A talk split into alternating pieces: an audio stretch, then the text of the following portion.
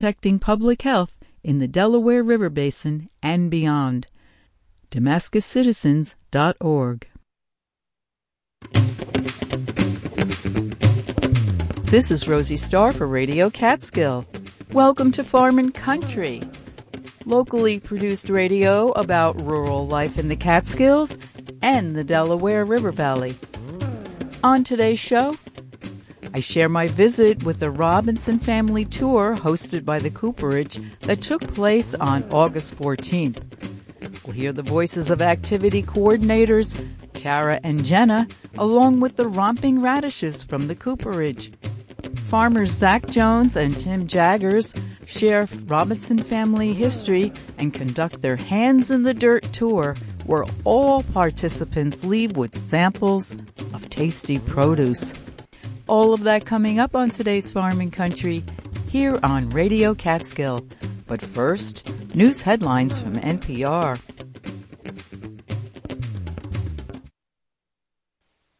Live from NPR News, I'm Barbara Klein.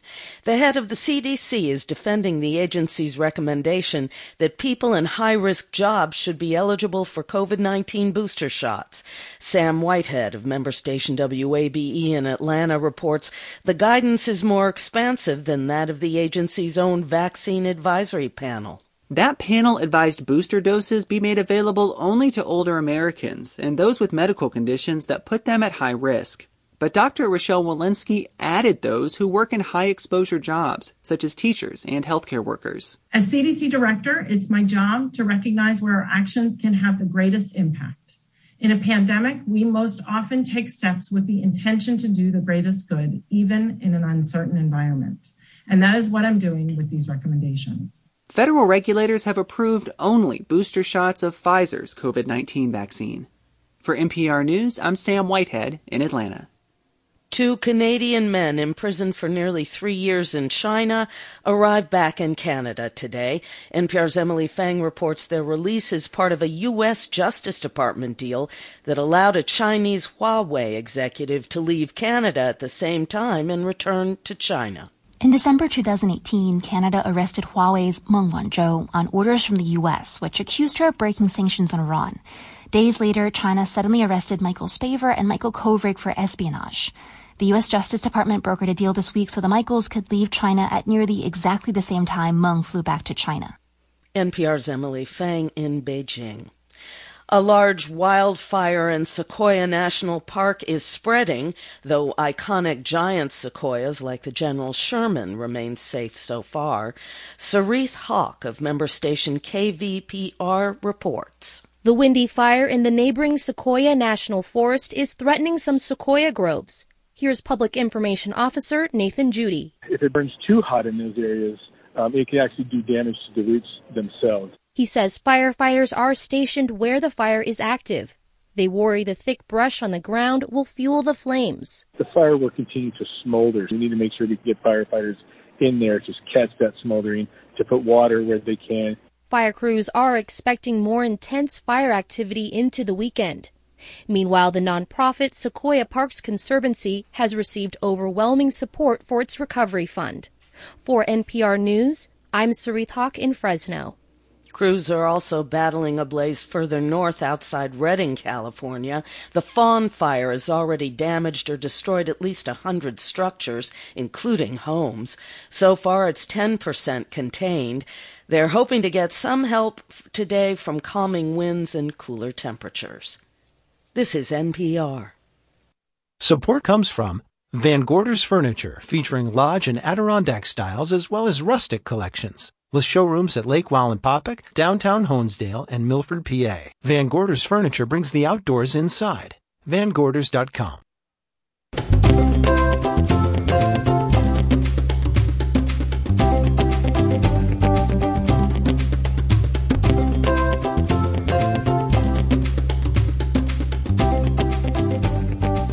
This is Rosie Starr. Welcome back to Farm and Country.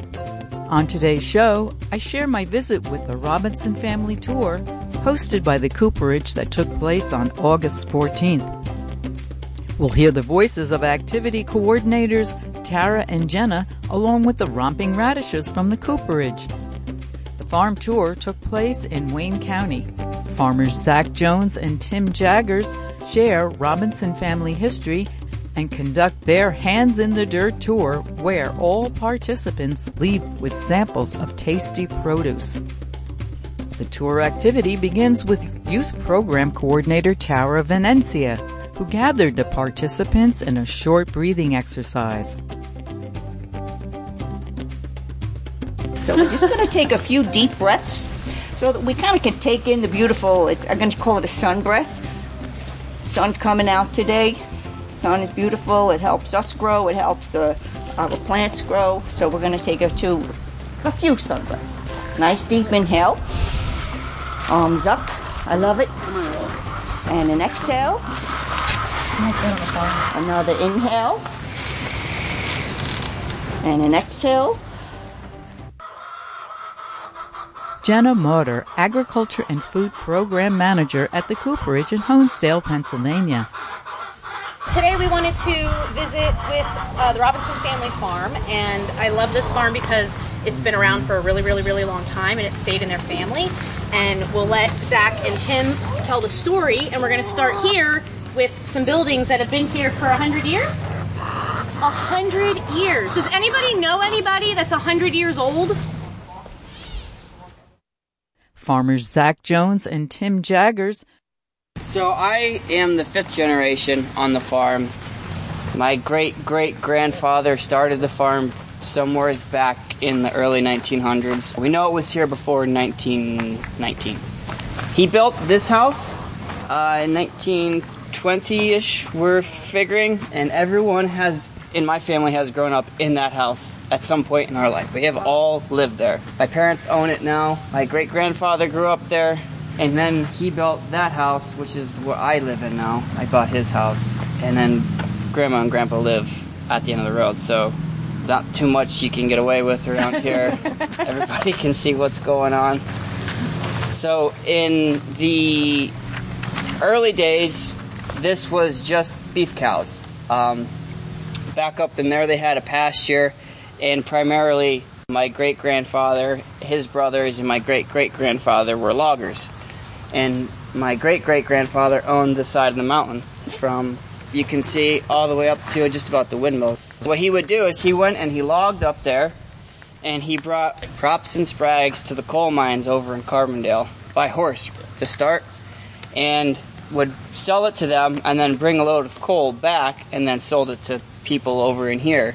So through the Great Depression, he always had a way to make money. So he bought up lots of farms. This farm consists of several different farms.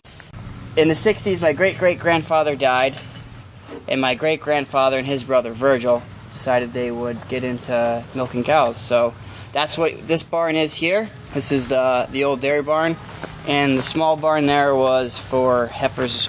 So they milked cows up until the 80s, and then retired and kind of sold everything off and leased the farm. And you could pick up from your experience of when you bought it.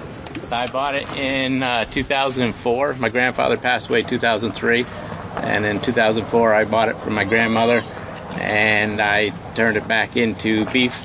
Beef cows were ripping apart the old dairy barns, so we uh, transformed, and through years of process, we now have a new beef barn up in the back. And then uh, we did a lot of conservation work here, and uh, decided to diversify, and now we've gone into the last couple years into vegetables. I had left the farm for a bit. I went off to college, and when I came back home, I realized that this is something that I really wanted to do. So last year we decided we would plant onions, and it kind of just blew up from there. Did 300 tomatoes, a quarter acre of potatoes, and this year we put up a greenhouse and a high tunnel and have increased production further set from that. We'll start in the onion field. That last year was a tomato patch. But Zach may have been too heavy handed with the fertilizer, and the heirloom tomatoes didn't like that. Last year I had eight or nine rows of tomatoes here, and they all died. I was so excited. I'm going to have these great heirloom tomatoes, and they all died. Oh. So, lesson learned. I decided I would try to do onions here. So actually right here, I did what's called forum onions. So I planted them in the fall for winter time and then early spring they would come up. It was kind of an experiment, but it turned out to work pretty well. And then here you can see where the dirt is. That was each a bed of onions that we planted in the spring. We planted 5,000 onions here and they did well. Does anyone have like a backyard space about this big where Yeah. the dirt is? You got that much room at home? You could grow like a thousand onions. We did sweet onions, red onions, which were red wing, and they're really tough. Red onions are really hard because they put out a big top. They really, really like nitrogen, and then the bulb takes a really long time to grow, and by the time the bulb is putting on size, it's really, really hot, and they just want to be dead. We actually had to come through and take all the plastic off around each onion so that it wouldn't hold the moisture and rot the bulb. So that was kind of a process, but it ended up working and they grew pretty well. We had a lot of compost we put down in the fall and then we immediately planted a cover crop over it. I had wheat and rye to see what kind of differences. We didn't find any differences. It all grew well and it kept the soil from eroding and it also scavenged whatever nutrients were left over from the tomatoes and kind of put it in the top six inches of the soil so that when we came through to plant the onions, we had a raised bed mulch layer, so we did it under plastic, but all those nutrients were right where it needed to be. We didn't have to add any fertilizer. I did eventually go through and foliar feed it with a fertilizer made from seaweed, crab shells, and shrimp. It smells like low tide a little bit, so they did pretty well. I guess we could keep walking. No, we were just talking about the colors of tomatoes. Oh yeah, I have some in there that are like all different colors. green, yellow, yeah. See them all red. over there? Those are all tomatoes over there. And those ones in the front are the purple purple midnight ones. Yeah.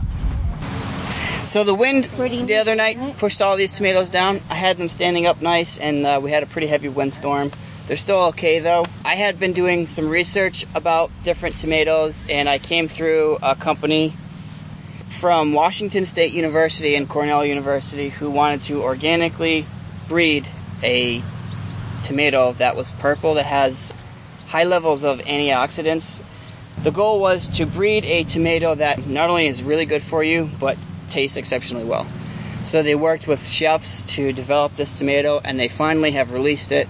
I'm hoping to make some really awesome pizza sauce this year. Oh, thank you. Uh, but I have some yellow tomatoes that I wanted to experiment to make sauce out of. How many people have really bad uh, acid reflux?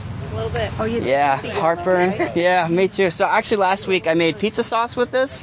I didn't try it yet. I don't know how good it's gonna be. Uh, over here in the front is the yellow, and then as it goes back are like big slicing tomatoes. So if you really want, we should all go pick one because there's bunch ready. Would you guys like a tomato? You guys want to take a tomato home? Yeah. Yeah? Alright. All right, you want to pick your own tomato? All right, come on, let's go follow him. Uh, follow Zach. if it's red, it's ripe. Or if you don't want a ripe one, you can pick a almost. I'll get you a yellow one. Yeah, nice, nice yellow one, okay? the best. oh, that's a good one. That's a really red one. Perfect. All right, let's see what else we're gonna get to do on the farm. Did you know you were gonna get to take home a tomato? How cool is that? Oh, thank you. Yellow one, awesome. Even if it's not quite red, it's okay. Hey, once you have your tomato, you can follow Zach. We're gonna head up to another part of the farm go, Herbie. and Thank see you. some other things that Thank they you. grow. Potatoes? Oh, The potatoes. Yep. I knew it. I love potatoes. Yeah. Yeah. I like mashed potatoes. Oh, you do? Me too. Mashed potatoes are good. So, here we have our potato field. We have several different kinds here. These ones are superior. They're a little bit earlier than everything else, so that's why we started to dig them. You want to show them how it's done? How we dig a potato? Yeah. Well, if you had to dig your potatoes out of the ground because they grow under the ground, right here was a potato plant. closer so you can see. Yep. We'll pull that Come out. Come right on up. See, we'll get rid of some of these weeds so we can see better. Right, and then we'll take this All right, get closer. and we'll start digging in the dirt. It's like a treasure hunt. Look at. Look, at- there's a potato came out. It was hiding in the dirt. Oh, There's one. Oh, we found another potato. I see another And you right see there. another one. It's like an Easter egg hunt, isn't it? And we keep digging. Oop, get rid of the weed there.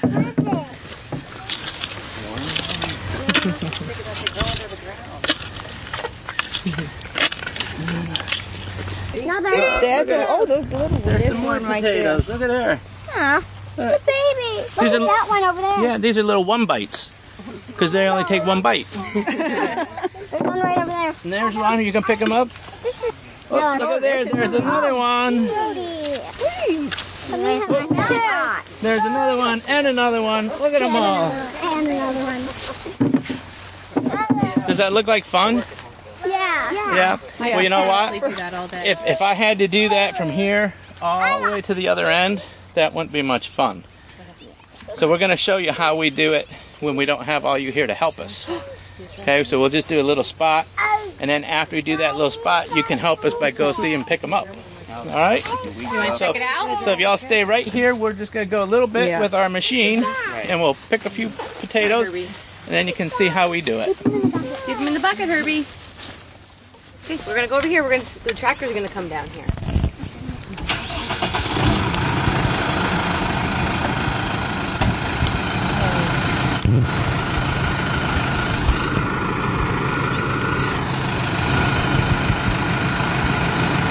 That's a lot faster, isn't it? Yeah. What did they use before a tractor? By the hand. Oh. What else could they have used? What did they have on farms to help them with all the big heavy work?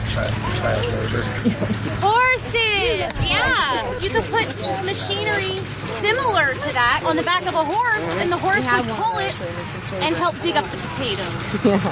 Pretty cool. is it digs. It's got a, a like a plow pan in the front. It digs the row up, knocks the dirt off, and the potatoes kind of bounce on top, and then they come out at the end. But that's how we dig potatoes, and then we come through, put them in a, a basket. I have a question, and it might be an opinion question. Is it true that a potato keeps longer with the soil still on it than if you washed it to store it? If we were selling these commercially, we'd sell them just the way they are, and then they would go in big storehouses, big buildings, and then before they get bagged up, that's when they get washed. They go through a wash plant and dried, and then put into the size graded, and then put into the bags. But the the longest part of storage would be uh, with the dirt on them, right from the field. A potato's job is to not only to be re- to reproduce, but also to grow its skin. So any of these potatoes, if we mark them up, the skin on them is really tender right now, really thin, really tender. So whenever you see advertisement new potatoes, they always taste so good, and you eat them with the skins on because the skin is so thin. It's just the good, yummy part of the potato. As that potato ages, that skin gets tougher and tougher and heavier. So if we mark it up right now, it actually grows new skin over it. And a potato is always breathing. So when we store them, we have to keep some air going over them to keep blowing the, the well, the exhaust from the potato off from it so they don't want to rot because they are always breathing. Right, they respirate just like people. We're basically just like a potato. Big potato. We're a big yeah, potato. we're a big potato. At yes. night, we're couch potatoes. Um, are we gonna dig some more for potatoes? Well, you can pick some potatoes up. How would yeah, you like that? about you dig through here? You can pick some potatoes. Yeah, you want to grab some potatoes, fill it up, and then we can. Oh, and you could, di- we could divvy, it, divvy up the potatoes. Oh, another worm.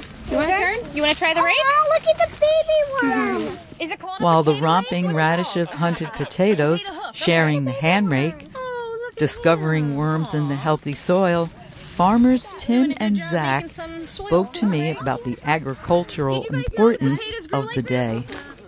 No. You didn't know potatoes grew like that? I, I knew potatoes were round. Yeah. I, Hi, I'm Tim Jaggers, and uh, I own uh, the Robinson Family Farm right now, a good portion of it.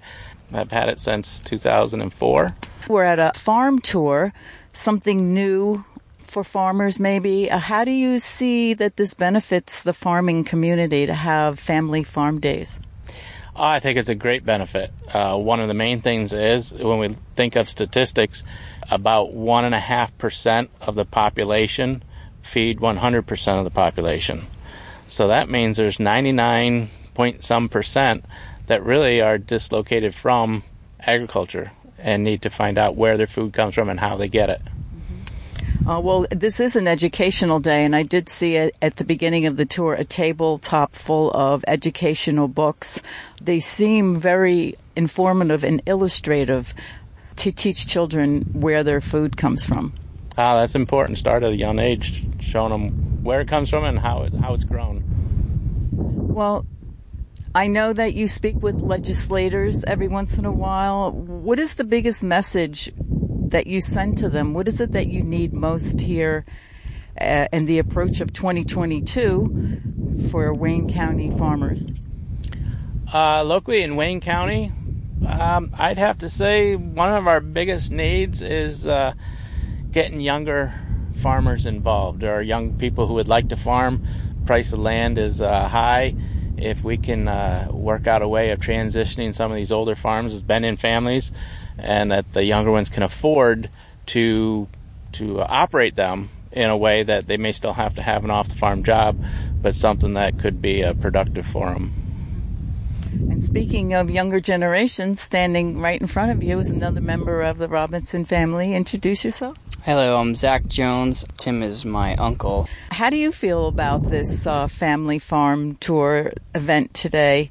How do you think it benefits the farming community? I think it's amazing. We get to explain what it is that we do and why we do certain things. Uh, a lot of people kind of took for, for granted the accessibility of food and how lucky we are to have the amount of food that we have in this country and the options. Uh, we can go to the store at any moment and get bananas, and where do they come from? Um, South America, but uh, you know, we have potatoes year round. We have apples. We have everything that you want at your fingertips at the grocery store, and we uh, we forget how hard it is to get it there, and we forget what it takes.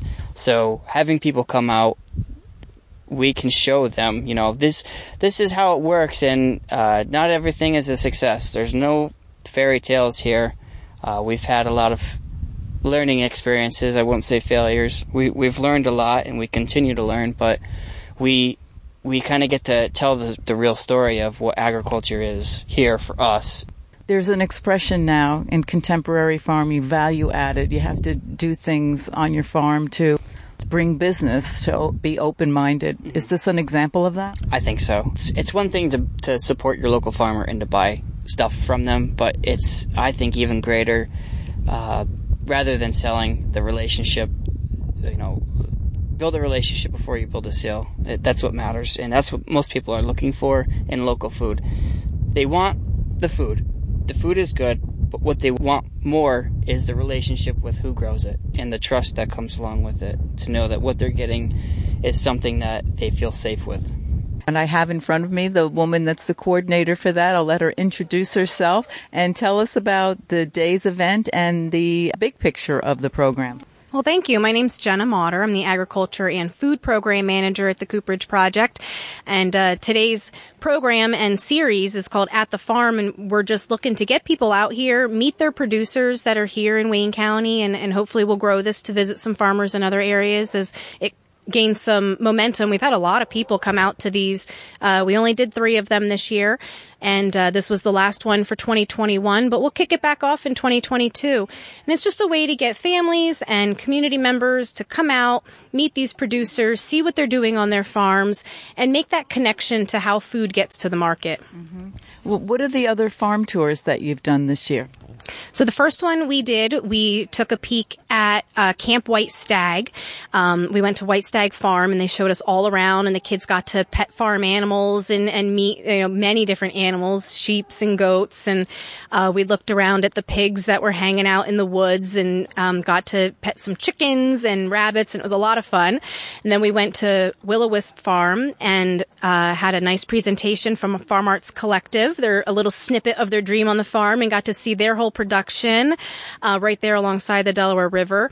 Um, and then finally landing here at the Robinson Family Farm to get a nice overview of how the family farm has grown over a hundred years from uh, different production standpoints. They used to have dairy, now they have um, beef steer, and they've also started some uh, vegetable production with high tunnels. Mm-hmm. Well, it, it is a very idyllic setting over here. We're standing under an old uh, dairy barn. It looks like the hay ladders are still in operation. Uh, how do you think these um, events benefit the community? Well, it gives the community a chance to come together. Um, you know, here in our area, you can't drive in any one direction without realizing that we grow things here.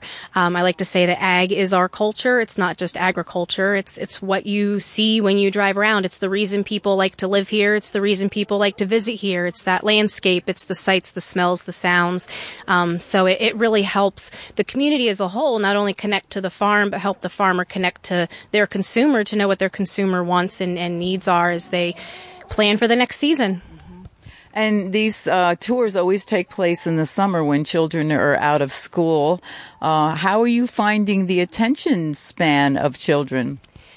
Uh, you know, I got to say, it's you would think that when you have a, a farmer standing outside without a screen for the kids to look at without anything really to draw their attention focusing on. They're just listening to this farmer uh, talk about the land. It's really amazing to see the kids s- sitting, standing, walking around, listening, asking questions, talking, communicating, working together. We had kids out here today helping each other pick potatoes and to see all of those skills developing right here on the farm to me just brings it right back to all of our primitive selves. Makes me feel like a kid again to see them enjoying it. So I really love for me as a I went to school to be an elementary education teacher. So for me to like see them really engaged and, and interacting in this natural wild place, that for me is what it's all about. And it looks like there were some great takeaways. Yeah, great takeaways. These kids were having so much fun. We had a little kid that showed up here and he wasn't really feeling it. He, you know, maybe he like well, didn't have a great night's sleep or something. Um, but once he started seeing the tractor move and the farm equipment go, he got really excited. And, and by the end of it, he was running alongside of all of them, right down the hill, ready for the next activity. It was so great to see. And they left with bags of bags of uh, tomatoes and potatoes that they all got to pick right off the vine and right out of the ground. Um, so driving those principles home that our food comes from farms is just amazing and beautiful to see. And in the background over here, we have some real uh, barnyard critters. They're a red chicken. The chicken coop here is, the farmer told me it's made from the old milk shed. So reusing, repurposing some equipment here and, and structures on the farm for a new purpose. We got these chickens here chewing on some cucumbers and compost and doing their chicken thing. Um, the kids were loving checking these Thank gals you. out. Thank you so much for taking the time to speak with us and for allowing me to tag along with my microphone and collect the sound for Farm and Country. Absolutely. It was great to have you. Thank you. Thank you. Robinson Family Produce is available locally at their farm and at two market stand locations. The old car wash off Route 191 in Lake Ariel, Fridays 4 to 7 p.m., and the Newfoundland Farmers Market at the Carlton Drake Memorial Park in Newfoundland from 10 to 2.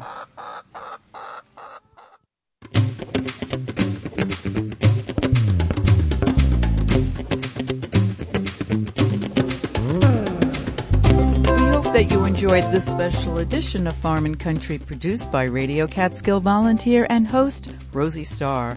Special thanks goes to our guests, Jenna Mauder, Agriculture and Food Program Manager at the Cooperage in Honesdale, Pennsylvania, the Romping Radishes participants, and their Youth Program Coordinator, Tara Venezia. Robinson Family Farm owners Uncle Tim Jaggers and Zach Jones. Thanks for listening to Farm and Country on Radio Catskill.